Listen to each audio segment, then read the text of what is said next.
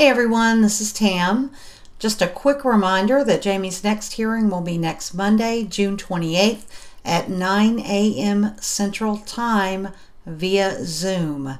If you're interested in attending, please shoot me an email at tam at snowfiles.net. As we continue to chip away at the upcoming Blood Trail episode, we hope you'll enjoy this Snow Files rewind from season one. It's a great introduction, especially for new listeners, to Jamie's trouble with his trial attorneys. Episode 4, Nobody Bats a Thousand, outlines the issues with Jamie's appointed trial counsel, a stroke patient and a mentally ill alcoholic who went to prison after Jamie's trial for bilking an elderly client of her life savings. We'll be back next Wednesday with a brand new episode, Bad Blood, where we'll continue our forensic exploration by taking an in depth look into the issues surrounding the blood evidence. You'll find yourself asking, once again, why not test the DNA? But for now, meet Pat Riley and Frank Picl through Jamie's eyes. And sure enough, they came in there and they're like, we got to get this together. You know, you, tomorrow you're sentencing, you know, we got to get this together. And I'm like, why don't you just wing it? Just wing it like you did in my trial.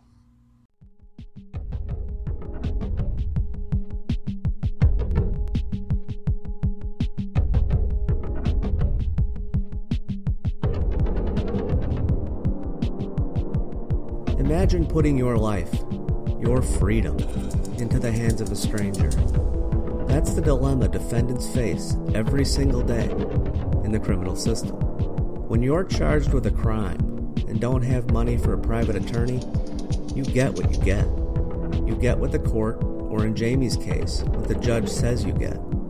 And no matter how much evidence you put in front of them, how many times you write to the judge pleading for help, or how many times you ask your court appointed lawyers to talk to certain people or investigate a certain issue, you are at the mercy of that attorney. And if he or she doesn't believe in you, or doesn't care to do it, you're screwed. As evidence in the incredible story of Jamie's failed relationship with his court appointed attorneys. Injustice Anywhere presents Snow Files The Wrongful Conviction of Jamie Snow and How They Got Away with It.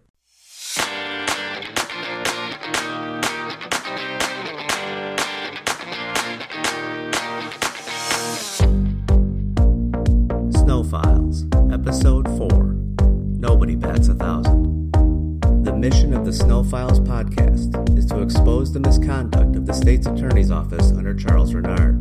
It is not our intention in any way to disparage the current state's attorney's office or the Bloomington Police Department.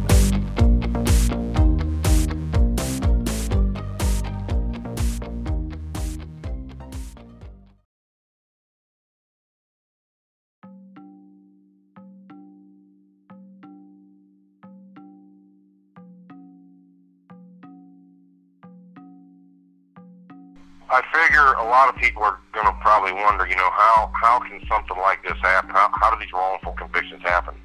You know, a lot of things have to come into play, and the law says you're supposed to have good counsel. You're supposed to have counsel that to represent you to the best of their abilities. I guess when I first got arrested, I had two attorneys from the McLean County Public Defender's Office, Amy Davis Johnson and Jim Tusak you know, I know people probably think, oh, wow, you know, public defenders, you know, they are overworked. Too many cases and not enough time. There's a, an automatic stigma, I guess, around the public defenders. But I'm going to tell you, the first time I met Amy Davis and, and Jim Tusick, when they came in and sat down and talked to me, I, I was convinced I was in good hands. You know, Miss Davis had looked me in the eye and she's like, you know, I cannot believe they even charged you with this. You know, she had been a state's attorney at one time, and she was like, you know, I could never have, in good conscience, charged you with this, and you know, I'm shocked that they charged you with it. And I was like, well, you know, they did. Are they going to be able to convict me for this? You know? And she's like, look, I'm going to do everything that I can possibly do to make sure that that doesn't happen. And I asked her, I asked her, I said, well, how many, how many murder cases have you tried? And she gave me a a pretty high number. I said, you know, how, many of you won? And uh, she said none. you know, so right then I was like, oh Jesus, you know. And she was like, hey, wait a minute. You know, let me tell you something. And she got a little defensive about it. She was like, let me tell you something. The majority of the time, they get the right person, and it's hard to to win a case when you have you know DNA and fingerprints and a confession and and, and all these things. You know, and she said, you know, in your case, they don't have any of that. You know, I, I felt really good. You know, and, and the first time that we went to court, first time I went to court with her, oh, my God, she was in there filing motions like, you know, Edward Scissorhands in there trimming a bush. I mean, she was filing motions and she was arguing, and, and I was like, damn, I, I felt great. It was right after that happened she came to the county jail. She was asking for money from the judge to hire a, a private investigator and that they had reserved plane tickets. And the judge was like, well, what are you going to do?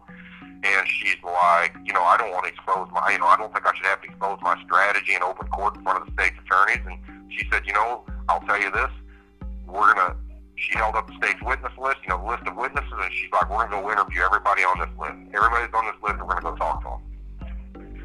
And the judge said, okay, I'll take it under advisement. The next thing I know, Amy Davis is at the county jail telling me that the state had filed a motion to have her disqualified as my attorney because she had represented one of the jailhouse informants that was testifying against me, Ed Palumbo. So she had me sign a waiver saying that, you know, I was waiving any potential conflict of interest that there may be. And uh, we got into the courtroom and the judge didn't care. He was just like, well, you know, you represented this this other guy. There may be a potential conflict, and Miss Davis was like, look, I've gone through all my records. I've gone through all my files. Mr. Palumbo and I never talked about this case. There is no conflict.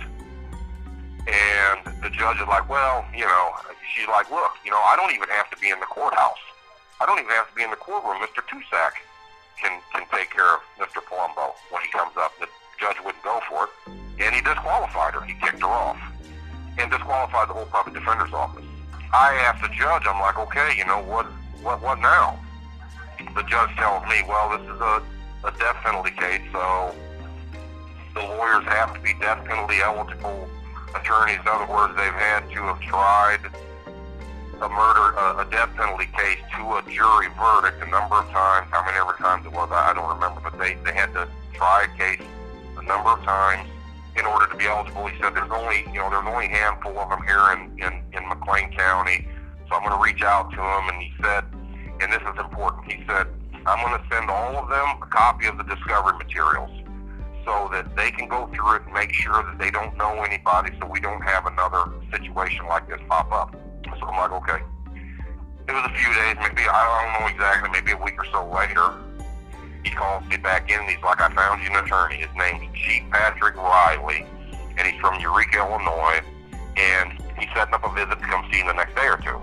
So I asked the judge, I'm like, okay, so he's got a copy of the discovery materials, because at that point, I hadn't seen anything. I didn't know what was going on. I wanted to see what the discovery materials were. And he says, no. He said, I'm, I'm getting that together for him now. I wish I would have caught it at the time. I mean, in, in hindsight, you know, I would have said, wait a minute. You know, you, you said you're sending all of the, the discovery to all these lawyers to make sure there's not a conflict. You know, what do you mean you haven't sent him one? And, and in hindsight, I would have asked, you know, okay, what lawyers are death penalty eligible in McLean County? Which ones have you reached out to? But hindsight is, I guess, 2020. But when I met Pat Riley, a day or two later, I, I, I think I, I, I realized um, why they picked him. It was unbelievable. I mean, Pat Riley, in a first degree murder case where the death penalty was still on the table, was, was chosen to be my lead attorney, and he'd had a stroke a month prior. I mean, he had had a stroke a month a month prior, and this isn't this. I'm not making this up. This this is for real, and you could tell. I mean, he was affected by it the meeting was so troubling to me the first time I met him that I went back to my cell. I hung my towel up over my window. I shut the door and I got on my bunk and I covered up and I bawled myself to sleep. I mean, I cried like a baby because I knew, you know, at that point I'm like, oh my God, you know, what is going on? Maybe a month later, he comes in and, and tells me I've got this other lawyer. He's from Peoria. His name's Frank Picl. And he said, you know, he's a real good lawyer and, and you know, he's, he's going to come on board. He's going to help out, right? So Frank Picl shows up. Now, Frank Picl looked the part. I mean, he had, he had the air, dressed the part, he looked the part, he sounded like a good lawyer, you know, and, and, and I was like, okay, all right, maybe this is going to be all right. Well, it was, he was as bad, he hadn't had a stroke, but he was as bad as, as Pat Riley was, as it turned out. But, uh, they both came to visit me once, and I was like, okay, what, what, what are we going to do? What's, what's our strategy? And they were like, look, Susan's getting ready to go to trial. If Steve Skelton is even half the attorney that we think he is, you know, some of these these um, witnesses are going to be damaged beyond belief. They're not going to be able to use them. So, you know, there's there's really no sense in in uh, you know talking or doing anything until Susan's trial's over. Which, again, in hindsight, I look back on that and I'm thinking, you know, that's bullshit. They should have at least been out interviewing my witnesses.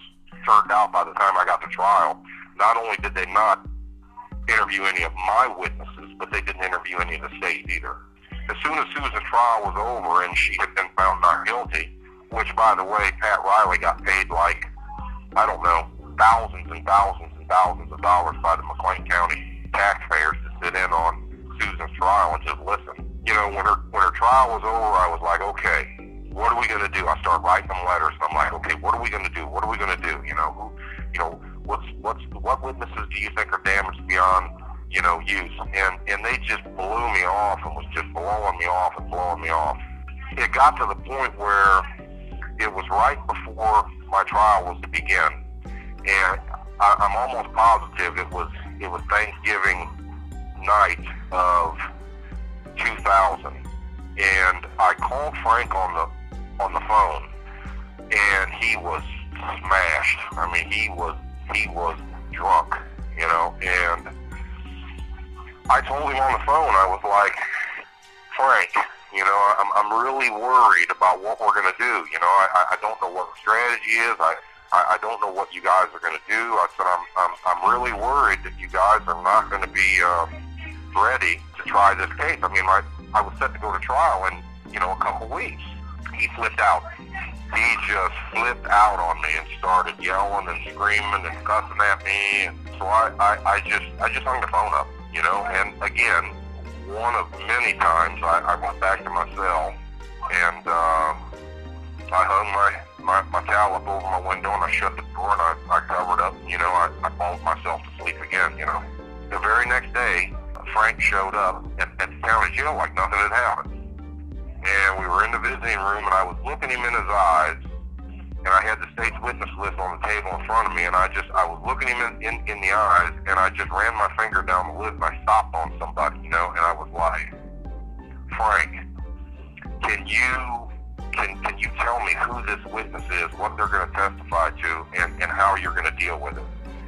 And he he just flipped out again. You know, I'm the lawyer. You're the defendant. I don't have to tell you nothing. You know, you don't ask me no questions. You know, and and and I mean, he was just he was just flipping out on me.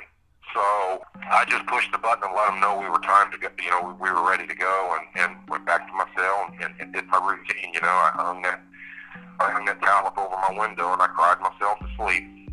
And uh, I remember at that time, you know, I, I was I, I, I was in such a state of uh, fear and confusion. I just, you know, I, I just believed at the time, you know, I was like, okay, you know, these lawyers are not ready, you know, but I didn't do this. At the end of the day, no way they're going to be able to convict me for this, you know. But when it was time to go the state had filed a motion to bar all my witnesses because my attorneys had failed to turn in a, they didn't turn in a witness list. Pat Riley told me, we don't have to turn in a witness list until the day we're ready to pick a jury, which clearly wasn't wasn't right. They blamed it on me, like I'm supposed to know criminal procedure, and I had no idea. The judge banned all my witnesses in the beginning. I went into court and I told the judge, you know, in open court, I'm like, look, judge, I don't think these guys are ready. You know, I'm afraid they're not going to be ready.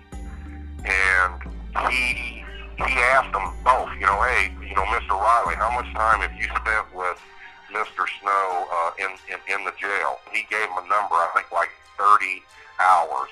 Frank Picl gave him a number of like 50 something hours, you know, and the judge is like, oh, that's 80 hours. No, that's more than most lawyers put into a case like this prepared with a defendant. That's plenty of time.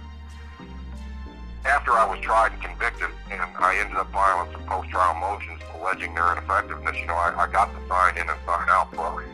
And uh, I showed that, you know, they both lied. They both lied about the amount of time they'd spent with me, but it was, it was too late at that point. And I mean, did just did, didn't just fudge the numbers a little bit. I mean, they they fudged them up big time. And there came a point in time when I, the time in my case when I realized that these lawyers, you know, that I just I knew I just knew I was doomed. Right, it had to be a miracle on the on the level of Moses parting the Red Sea for me to be found not guilty. Came when the state had rested their case, and Frank and Pat and I went into a back holding cell to go over the witness list. And it was when we began going over that witness list that I knew I was doomed. The point when I, I realized I was doomed is is when we went into this room and started going over the uh, the witness list. You know, Frank Picl said, "Okay, who is Mark Foster and what is Mark Foster going to testify to? I was like, what do you mean, who's Mark Foster and what's he going to testify to? You don't know? And he was like, you know, look, you know, we, we, we got to we got to get this together. We got to put on our, our defense. You know, you know, who is he? And this was the number one first witness on my list. I said, Mark Foster is the investigator for Susan, for Steve Skelton. Mark Foster is going to testify that he went to talk to Danny Martinez before he'd ever identified me, and that Danny Martinez told him, I saw the picture of the guy they arrested in the paper. That's not the guy I saw. They got the wrong guy. If I ever see the guy again, I'll be able to identify him, but that's not him. Now, Mark Foster went and told Steve Skelton this.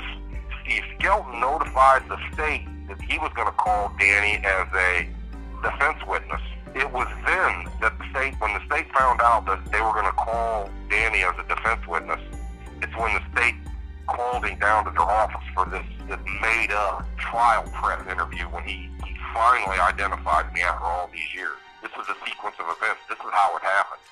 After I'd been convicted, Steve Skelt came to see me in the county jail after, right before I got sentenced, or maybe after, and he was just like, "Look, you know, I, I wish I would have never sent Mark Foster to talk to Danny Martinez, because had he have never sent uh, Mark Foster to, text, to talk to Danny Martinez, they may have never called him a witness. But as soon as he got that statement from him, they had to flip him. So Mark Foster went back and talked to him again, and Danny said, "Look, I got to tell you something off the record. This is what I'm. This is what I'm telling Frank Picl and Pat Riley." He went back to talk to him a second time, and Danny told him, "Look, I got to tell you something off the record. I identified Snow." And Foster testified in Susan's trial that you know he was kind of taken aback by it because he just told him a couple days earlier it's definitely not Snow. And he said that Danny told him, "Look, my understanding, they've got a lot of evidence against this guy, so he must be the right one." Frank Picl tells me I can't call him. And I said, what do you mean you can't call him? And he said, I didn't lay the foundation for his testimony. And I'm like, I don't know nothing about no foundation, and, and I, I'm not going to use the exact language that I did, but you can all imagine what I was saying to him. What the heck do you mean?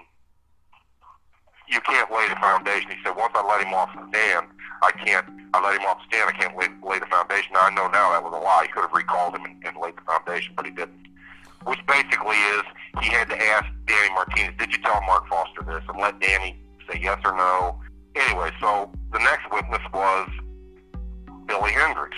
Billy Hendricks was a co-worker of Danny's. And Billy Hendricks was going to testify that, you know, he used to ride back and forth to work with Danny. He worked with him. He knew him. Had grew up with him. And that Danny had told him, it's not Snow, you know, it's not Jamie. And had told him multiple times that it wasn't me, that he'd seen somebody, but that it wasn't me, right? And Frank Picl said the same thing. I can't use him. Uh, I didn't lay the foundation. At that point, there was a there was a deputy standing outside the door. You know, I got extremely animated. I jumped up off of the bench and I, I used a few swear words, I'm sure, and was, you know, what in the do you mean we can't call him? You're you're killing me. You know, I, I I was freaking out. You know, I'm like the deputy came in. He's like, come on, Jamie. You know, come on. And I'm telling the deputy, I'm like, these these dudes are trying to kill me, man. And and it was at that point. Uh, it was at that point that I knew it was over with.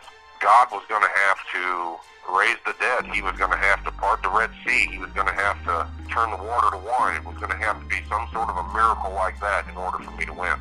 And, you know, it ended up coming down to because they didn't lay the foundation for any of my witnesses. And, I, and, and, and, it, and, and what is so troubling to me, and I, I, it should be troubling to everybody, is that the courts seem to think that not calling Mark Foster to impeach Danny and not calling Billy Hendricks to impeach Danny was some sort of a trial strategy when Pat Riley got paid thousands and thousands, like ten or fifteen thousand dollars, to sit in on Susan's trial and see these people called as witnesses, and she's found not guilty. And then what? You don't do anything that Steve Skelton did. I mean, what was the point in sitting in on the trial anyway? I mean, if you weren't going to use, I, I, I feel like he was sitting in on the trial to see what not to do.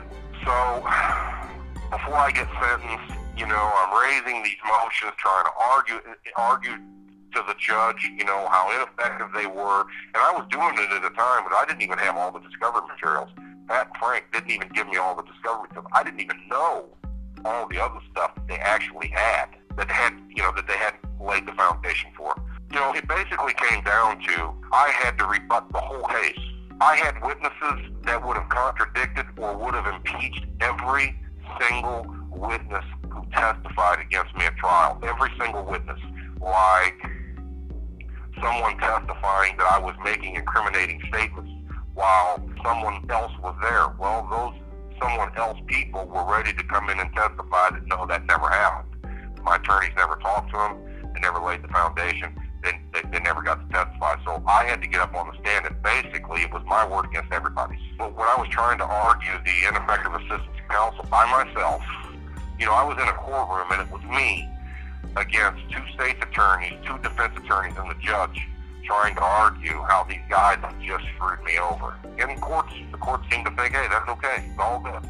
If I would have had, they wouldn't give me an attorney to argue that. But if I'd have had the money to hire one, could have hired one that would have came in and argued for me on, on behalf of that, that post-trial motion. But what really is crazy is we find out just a few years later after I'm I'm sentenced and given a natural life sentence, which, by the way, Frank Picl and Pat Riley put together this sentencing, uh, you know, mitigation hearing, you know, which took, I don't know, maybe an hour, hour and a half, maybe an hour and a half uh, I ended up with natural life.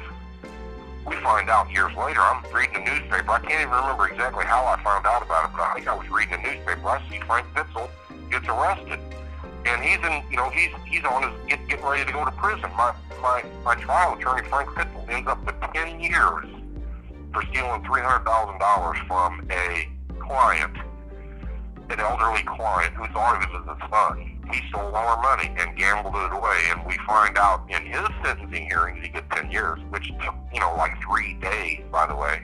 You know, his sentencing hearing took like three days. Mine took like an hour and a half. We find out that he was suffering from mental illness at the time of my trial. He was, he was bipolar, wasn't taking medication.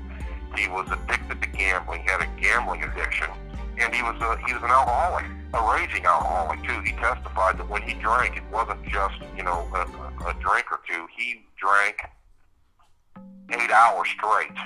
He would drink for eight hours. So imagine he's getting off at you know let's say four o'clock during my trial and drinking until midnight, one o'clock in the morning.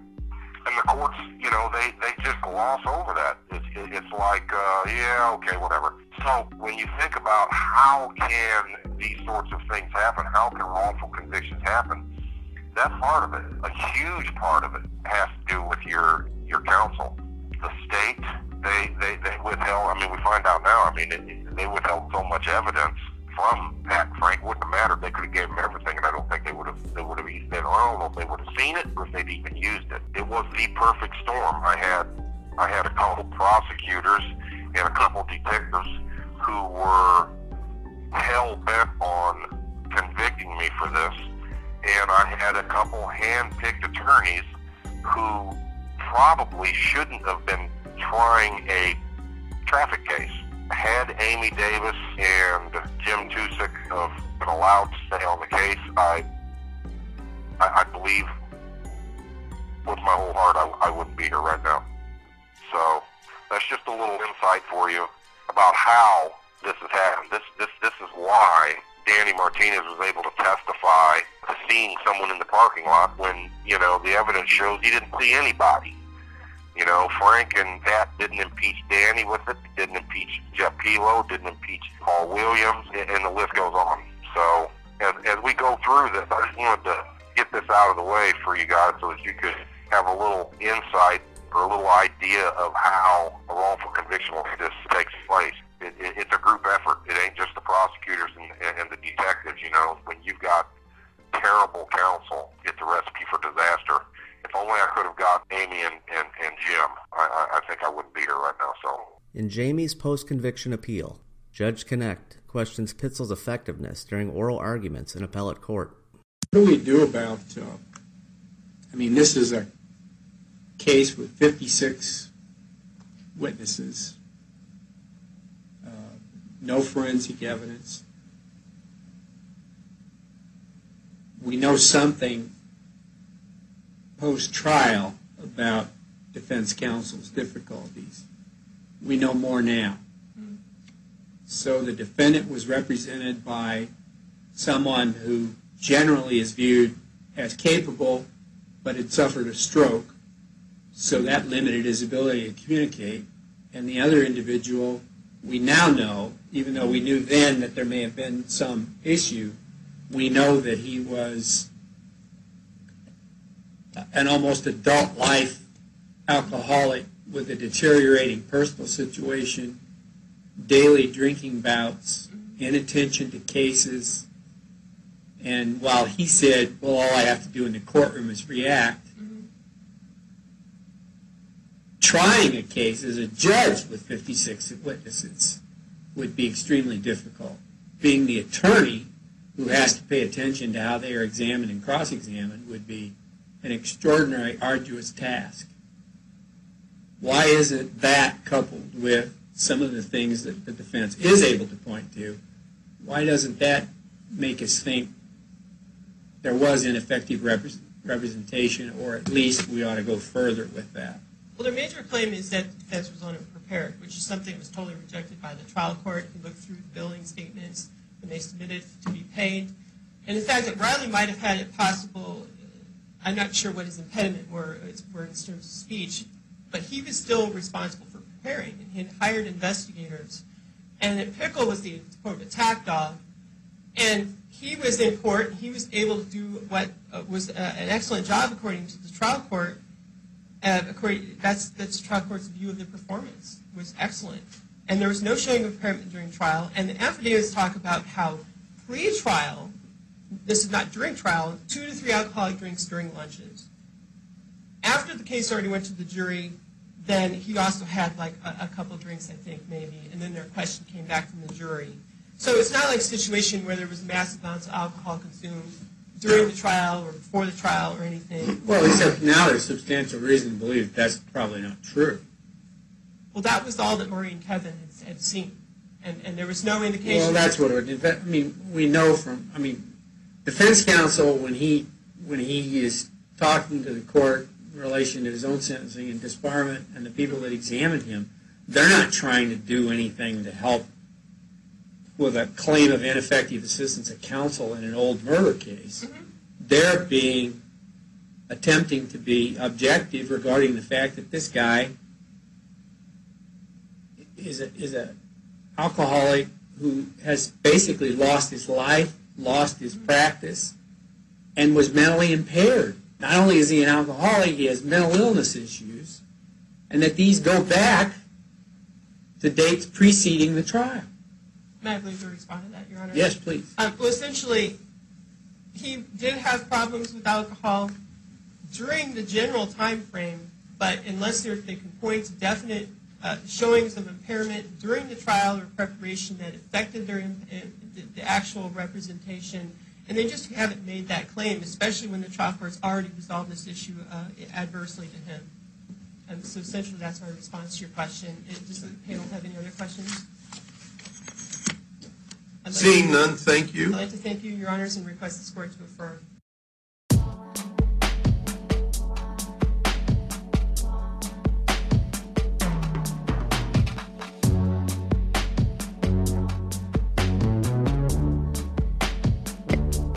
We heard Jamie making a very strong case that he received ineffective assistance of counsel. Jamie was fighting for his life and was forced to go to trial with an incompetent attorney. Let's go over the information he provided and discuss some of the questions people might have. Now, Tam, let's start with the death penalty question. Was this a death penalty case to begin with, and why was that ever taken off the table before trial began? Yes, it was a death penalty case initially, and we don't know why they took it off the table. But we do know that when it was taken off the table, he lost his resources. He had multiple attorneys working on the case, including John Hanlon, who was from the uh, appellate defender's office, who worked on death penalty cases and defended death penalty cases, who is now the director of the Illinois Innocence Project. And he did a fantastic job while he was on the case he had investigators, he had a mitigation specialist, they had paralegals, and they had resources. Well, those go away when the death penalty was taken off of the table. John Hanlon was from the area, so I'm sure that they were very familiar with John Hanlon's work. But he was left with one one investigator, and then he had Riley, who had had a stroke, and Picl, who we know now was an alcoholic with a gambling addiction. Right. Not a great defense team, as we we're going to be talking about here today. Right. There was a pretty unique situation after the trial concluded. Uh, before sentencing, Jamie was arguing against his lawyers about ineffective assistance of counsel. Let's go over that a little bit because that's something that you don't normally see. Well, he had lost all confidence in his attorneys because of their failures in court. I think that you know as as he explained it to me, he was trying to get representation to preserve the issues that he thought needed to be preserved and be on the record. He said that motion is a very common motion after a trial. So that's what he was trying to do, and he didn't have confidence in his attorneys to do it. He had sent a couple of letters to the judge and did a radio show and talked about how ineffective his attorneys were before his sentencing. And that really pissed Riley and Picl off. So they ended up filing a motion as well. so, so, there was a lot of tension there. A lot of tension. So the judge ended up hearing at the same time hearing their motion to withdraw as counsel and Jamie's motion to get new counsel, right. you know, because they were ineffective. I mean, as we see now with all the information we know, we can understand why Jamie was frustrated. It's interesting that the attorneys were taking a stand against Jamie. I mean, they should have known that they were ineffective. I mean, it's not, they knew what they were doing. I mean, they knew that their behavior sucked. And you can read in the that motion, we'll post it online. You can see the tension. You can just tell that there was a lot of tension between them. And Jamie outlined all of the witnesses that you know, we know so much more now. But these witnesses that he was trying to get on the stand as rebuttal witnesses were very important witnesses and we especially know that now, but he must have had such a he had a really good instinct on that because he was calling out the right people. Go interview this person, go interview this person, go ask them some questions. And it's very frustrating to read that motion because he just could not get relief. The judge denied both of those motions outright. So they remained his counsel through his sentencing hearing. And we have all of that information available. Yes. Now we're looking at it wasn't a death penalty case, but the state still spent a large amount of money on the defense. Uh, it looks like seventy-five thousand dollars was spent, and only twenty hours of time was spent with Jamie in total with these defense attorneys. How did that happen? Well, the, I mean, the seventy-five thousand dollars—that's what we saw actually on a Pantagraph newspaper clipping. I think that was, you know, for a lot more than the 20 hours of time that they spent with them. However, they did bill specifically for that time that they spent with them, and they billed them between 50 and 80 hours.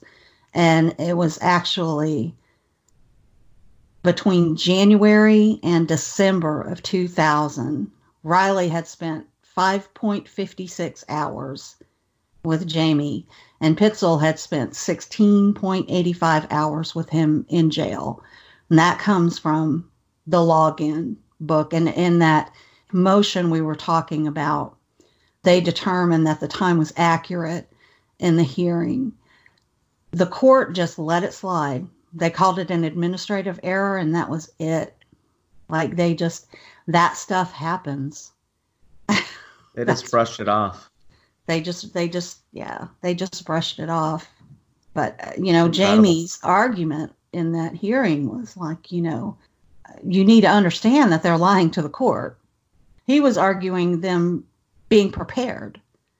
Right. That and was his he was making a strong argument yeah he was he was trying to make that argument and he actually got the people in jail because they denied it at first and he was like well i'm going to get those logs because they were even asking him in court, "How did you get those logs?" And he said, "Well, I asked the people in jail for them."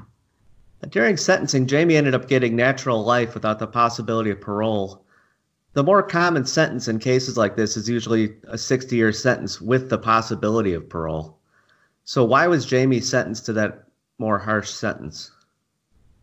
Well, the, the sentencing guidelines in Illinois for that crime would be between 30 to 60 years. But the court may, like in air quotes, may make a judgment call to extend that based on criminal history. And also at sentencing, you're allowed to bring in your juvenile record. I don't know if a lot of people know that, but you are.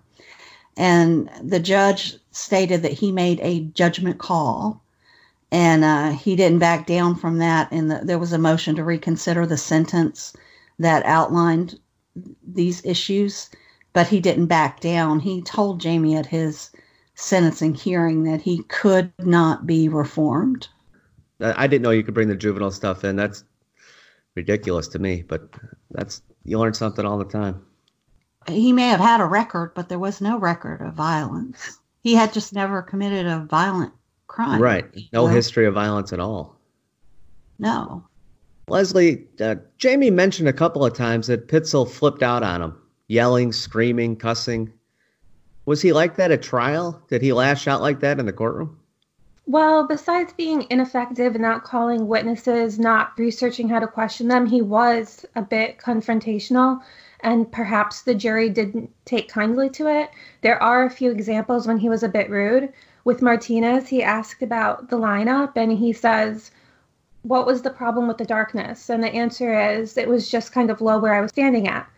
And Picl continues to question him in rapid succession. And he says, But you weren't looking where you were standing at. You were looking through the window at the men in the lineup, weren't you? Well, why didn't you pick out my client? He was standing in the lineup. Did you have your eyes open all the time? You don't have anything wrong with your eyes, do you? I don't see you wearing glasses. Are your eyes okay? Were they okay back on this night? And I mean, I like it. I think he deserved it, but I don't think that the jury liked that very much. He also did it again to Carlos Luna, who also claimed to see the suspect. Uh, he asked, So you saw this man walk 10 to 15 feet, right? He wasn't running. How long did it take him? Five seconds to walk 10 to 15 feet? Was he limping, using a cane? And it's just this attitude that he was trying to imply that Luna was stupid.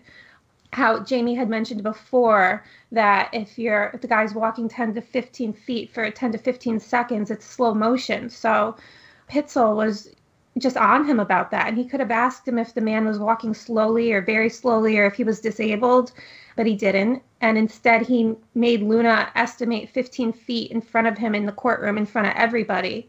And then get him to say it could have only taken five seconds. And the entire exchange was pretty rude.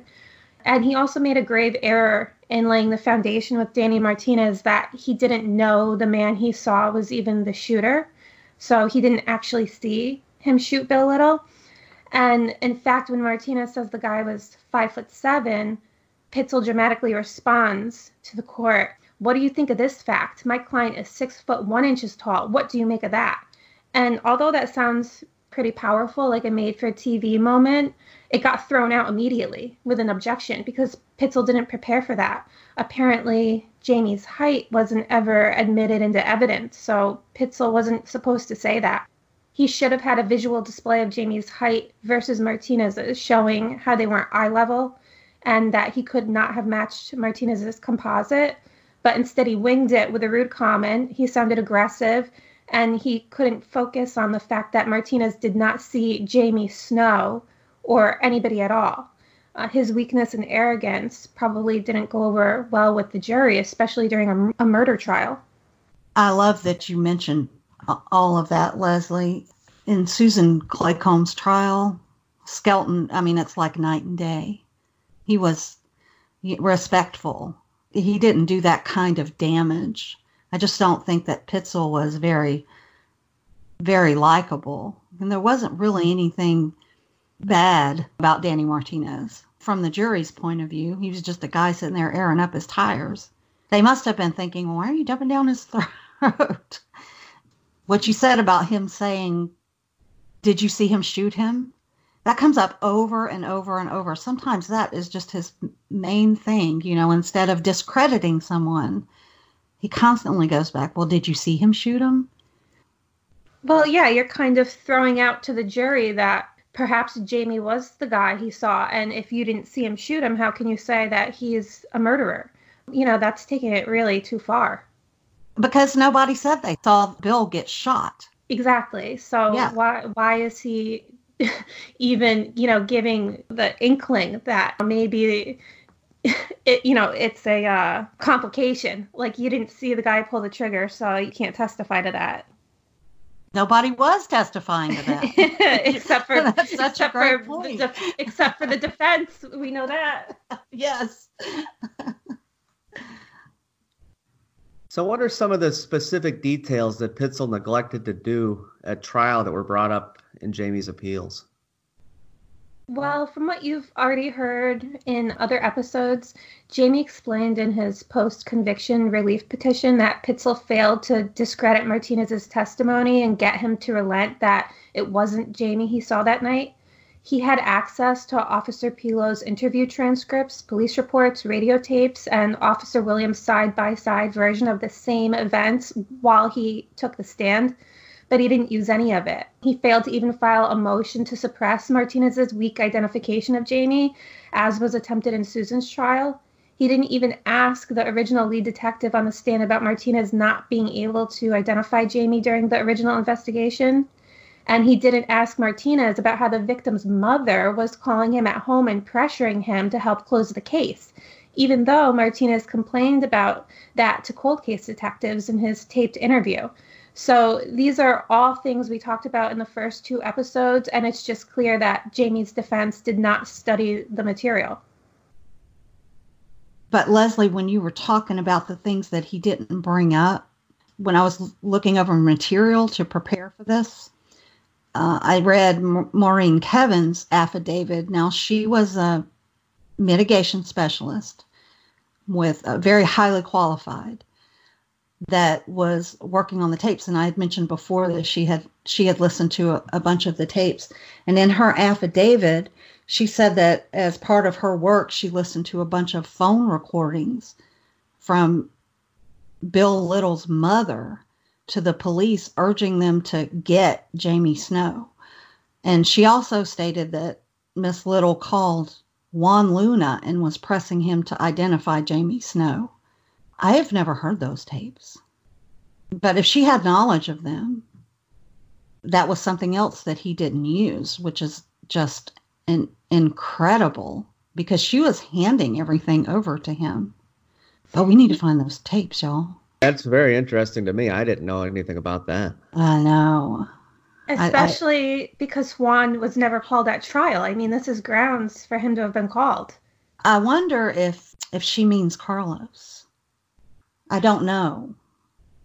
But people do get them confused. Well, Juan's another mystery for me too because he's obviously an, an adult now and I'm amazed that there's been no statement from him ever. Yeah. Yeah. You know, it's I understand it when he was a child, it's a little bit different, but a lot of time has passed now. I'd really like to know what he has to say. Me too. I don't know if that'll ever happen. We'll we'll see. You know, Leslie, after listening to Jamie, uh, we know that Picl has a lot of personal problems or had a lot of personal problems at the time of the trial, including alcoholism and mental illness. How did those things affect him during his performance in court?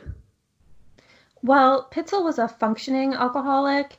He stated in his sentencing speech for his own criminal trial that he would drink for four to 10 hours a day and go right from court to the tavern. So he didn't have to deal with his personal problems at his office um, or at home.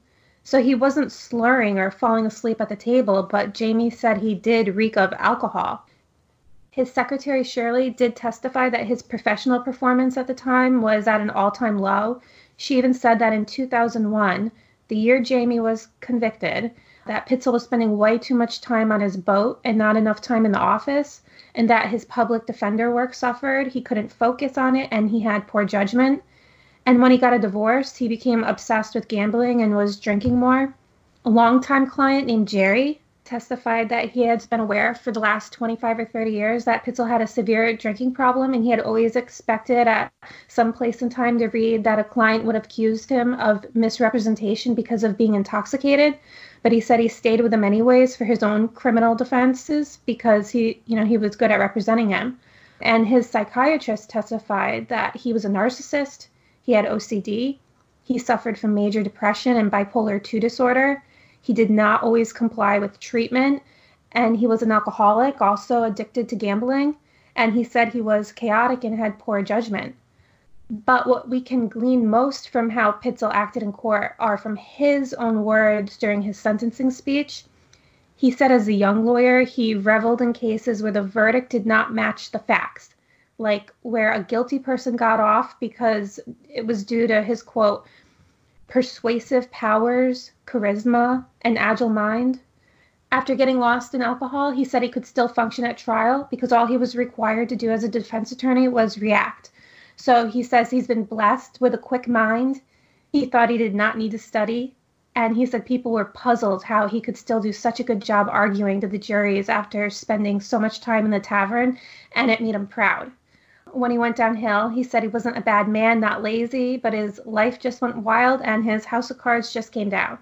So his own words are very telling, almost like a confession of what he did in Jamie's trial, where he was unprepared, only reactive to witnesses, and actually proud of his performance. It seems to me uh, he really did think that he had persuasive charisma that would work in Jamie's favor and he just thought he didn't need to do trial preparation. He could just be a drunk outside of the court. Uh, that delusion cost Jamie his life, and Picl still wouldn't give into it even after the conviction. It's terrible because this issue went all the way to the Supreme Court, and they still refuse to consider that Picl's alcoholism affected the outcome of Jamie's trial as recently as in 2018. I would encourage everyone to read his sentencing hearing. It's long, but it's it's incredible even there's so many things that would just take so so much time to even go over. He talks about in that sentencing hearing how he was under high pressure because he was doing a murder case and how his wife had left him. Now, Maureen Kevin, who I mentioned earlier, the mitigation specialist, stated in her affidavit that Riley didn't seem to be in charge, that he had had a stroke and that Picl didn't seem to be up to doing the trial, both either physically or mentally, and that he never seemed prepared. When she talked to him about the case, he seemed to only have superficial knowledge. She actually used those words. She said she saw him looking at discovery and then questioning witnesses and where he didn't have any, even have any notes. She said that at one point in the trial there was something going on that kept them there at night and there was a question that needed to be answered and, and no one could find Picl, but he eventually showed up and smelled like alcohol. She also said that he would have two to three alcoholic drinks during lunches. And and we know all of this was happening at the same time because he had mentioned to Maureen that he was separated from his wife and living with his parents and that his sister had accused him of stealing a ring from his mother to finance his gambling habit. As the judge stated in the episode, all of this was pre-trial. And that's the incredible thing. This is new evidence. And that's where we get the confusion about ineffective because they're saying that it's res judicata, that it's it was raised at direct appeal, so it doesn't matter. But all of this happened afterwards. So that's that's where it gets a little bit muddy and confusing about the ineffective assistance of counsel. I don't know what you have to do. I see cases where the attorney has a an affair with a detective or something like that and it just gets thrown out. Little tiny things, you know, and it just gets thrown out. But I mean, he has documented evidence of confessions like you said, Leslie, in his own his own sentencing hearing. And it doesn't get turned over for ineffective assistance of counsel. I will never understand that. It's a very difficult argument. This with this case here, with everything we know, it seems impossible that this case doesn't meet the standard. I agree. Leslie, Jamie mentioned that his sentencing hearing only took one hour. Then we hear that Picl got a three day hearing for his own criminal conviction. What kind of privilege do you think Picl was afforded? Well, during Jamie's trial, the state called 43 witnesses and the defense called 15. So they only called a third of who they could have for Jamie. But in Picl's hearing, he called 12 witnesses over the course of three days and collected 60 letters of support for the judge to consider. He was facing 30 years in prison, and the judge ended up giving him 10 years. And he did say that Picl should have known that was coming but he did really pay him a lot of lip service during the sentencing speech. The judge said he didn't see evil in Picl's eyes, but demons that were responsible for his crimes. And he actually said that he did a lot of good in the world, and many people were found innocent thanks to him that probably wouldn't have been with a lesser attorney. He did give him the 10 years, but recommended him for minimal security prison. That privilege is just astonishing when compared to the raw deal Picl gave Jamie. Jamie wrote the judge numerous times to complain about Picl and his lack of regard, his inability to properly represent him, and he was completely ignored. But this judge reads all 60 of Picl's letters and says how touched he was by them and compliments him through the sentencing. It's just maddening, and I can totally see why Jamie finds it incredibly offensive. You mentioned Riley's impairment earlier. Could you give us a, an idea of your perception of his impairment? He couldn't really talk very well. He he wasn't taking notes. He wasn't talking very well. He was we would talk about something and the next time I would, you know, I would talk to him, you know, he didn't remember what we were talking about. I would tell him about a witness. You know, this witness here, you know, is in in in, in you know, we need to talk to this person, we need to talk to that person. The next time I talk to him, I'd be like, did you talk to this person or that person? He'd be like, who? And I'd be like, this person or that person. He'd, what do we want to talk to them about? It was like I was a dog chasing my tail around in circles. He just didn't, couldn't grasp what it was that I was talking about. When I was having the post-trial motion where I was trying to argue against the ineffectiveness of, of Pat and, and Frank, I asked Bernardi, I was like, Pat Riley had a stroke, man, you know, and in hindsight, there, there, there are just certain things that, you know, it, when you look at it in hindsight, you, you wish you would have done differently. Judge said, well, I called around And I asked some of the people that Pat practices law with or around and to make sure that, you know, he was good to go. And, and I wish I would have picked up on that at the time because I'd have been like, wait a minute. So you're saying that in, in the beginning you didn't know whether or not you had a doubt in your mind about whether or not he was going to be good enough to try this case. So you had to call around in a first degree murder case where the death penalty is still on the table. You're calling around to these other lawyers, whoever else you were trying to check up on, to make sure that this guy was good to go. I mean, that's that's the the the, the best you could do with hit me an attorney is to is is to, to call around and, and, and see if this guy's you know stroke hadn't hadn't have affected him. Had I have thought about it at the time, I would have got my my paper and, and, and my pen out and I'd have said, okay, who were these judges or, or lawyers or whoever it was that you were calling around? Oh my God, I wish I would have thought about that. And even today, I know that retired Judge Bernardi is practicing law in McLean County. I I would welcome you, Mr. Bernardi. Who did you call? Who did you call to check up on Pat Riley to see whether or not that stroke had affected him beyond the point of being an effective attorney? I'd really like to hear if uh, you'd like to share. So, how many witnesses did your attorneys interview? I don't think they interviewed any prior to trial. None. I don't think they talked to one witness prior to trial. The witnesses that they called, not one. They didn't talk to any of them. So they didn't talk to Pilo. They didn't talk to Martinez. They didn't talk to Carlos Luna. They didn't talk to Juan Luna. They didn't try to investigate any of that stuff. No Gutierrez. No. And then none of the None of informants. None of them. They didn't go, and, and they could have. They, they they could have, you know, in in a in a in a murder case, and and you're a witness. I mean, they they have to subject, you know, submit themselves to a pretrial interview. I don't know if that's how it was back then. I know it is now. Yeah, they didn't try to talk to anybody. When Susan got on the stand, Susan testified for me. My co-defendant testified. When she got on the stand, Frank leaned over to me and said, "What do I want to get out of her? What do we want her to testify to?" And this is this is she's on the stand. She's been sworn in. The jury's in the box. The courtroom's full of people, and he leans over to me and says, "What do we want to get from her?"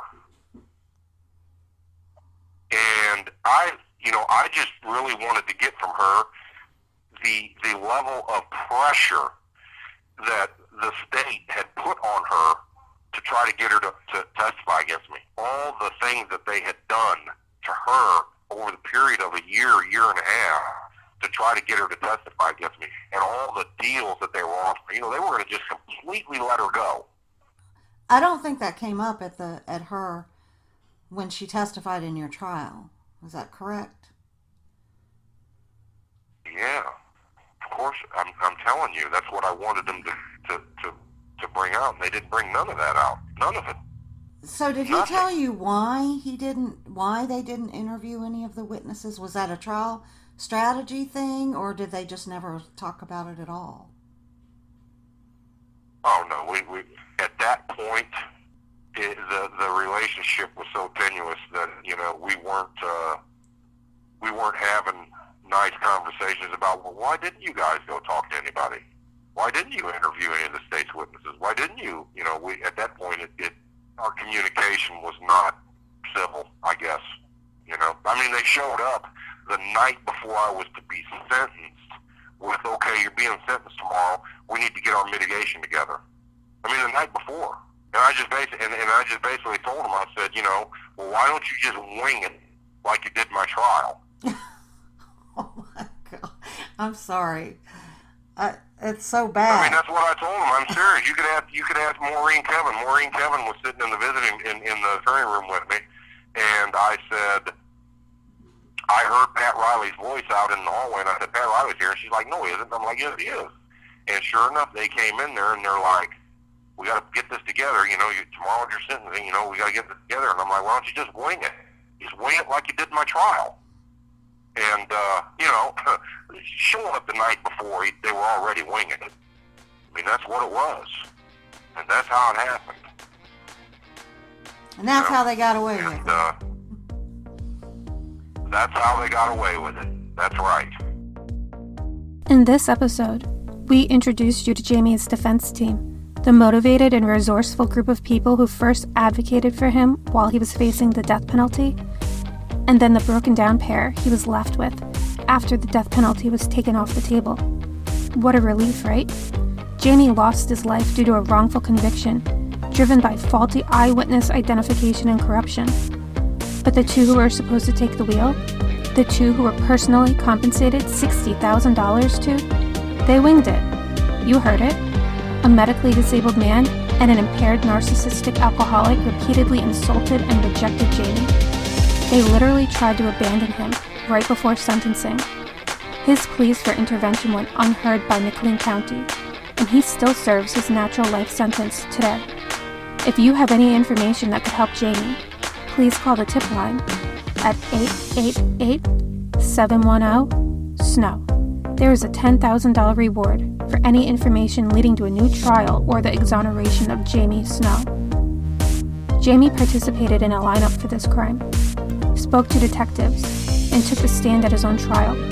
His words about his past were rewritten and used against him to claim involvement with this murder. How did they get away with this?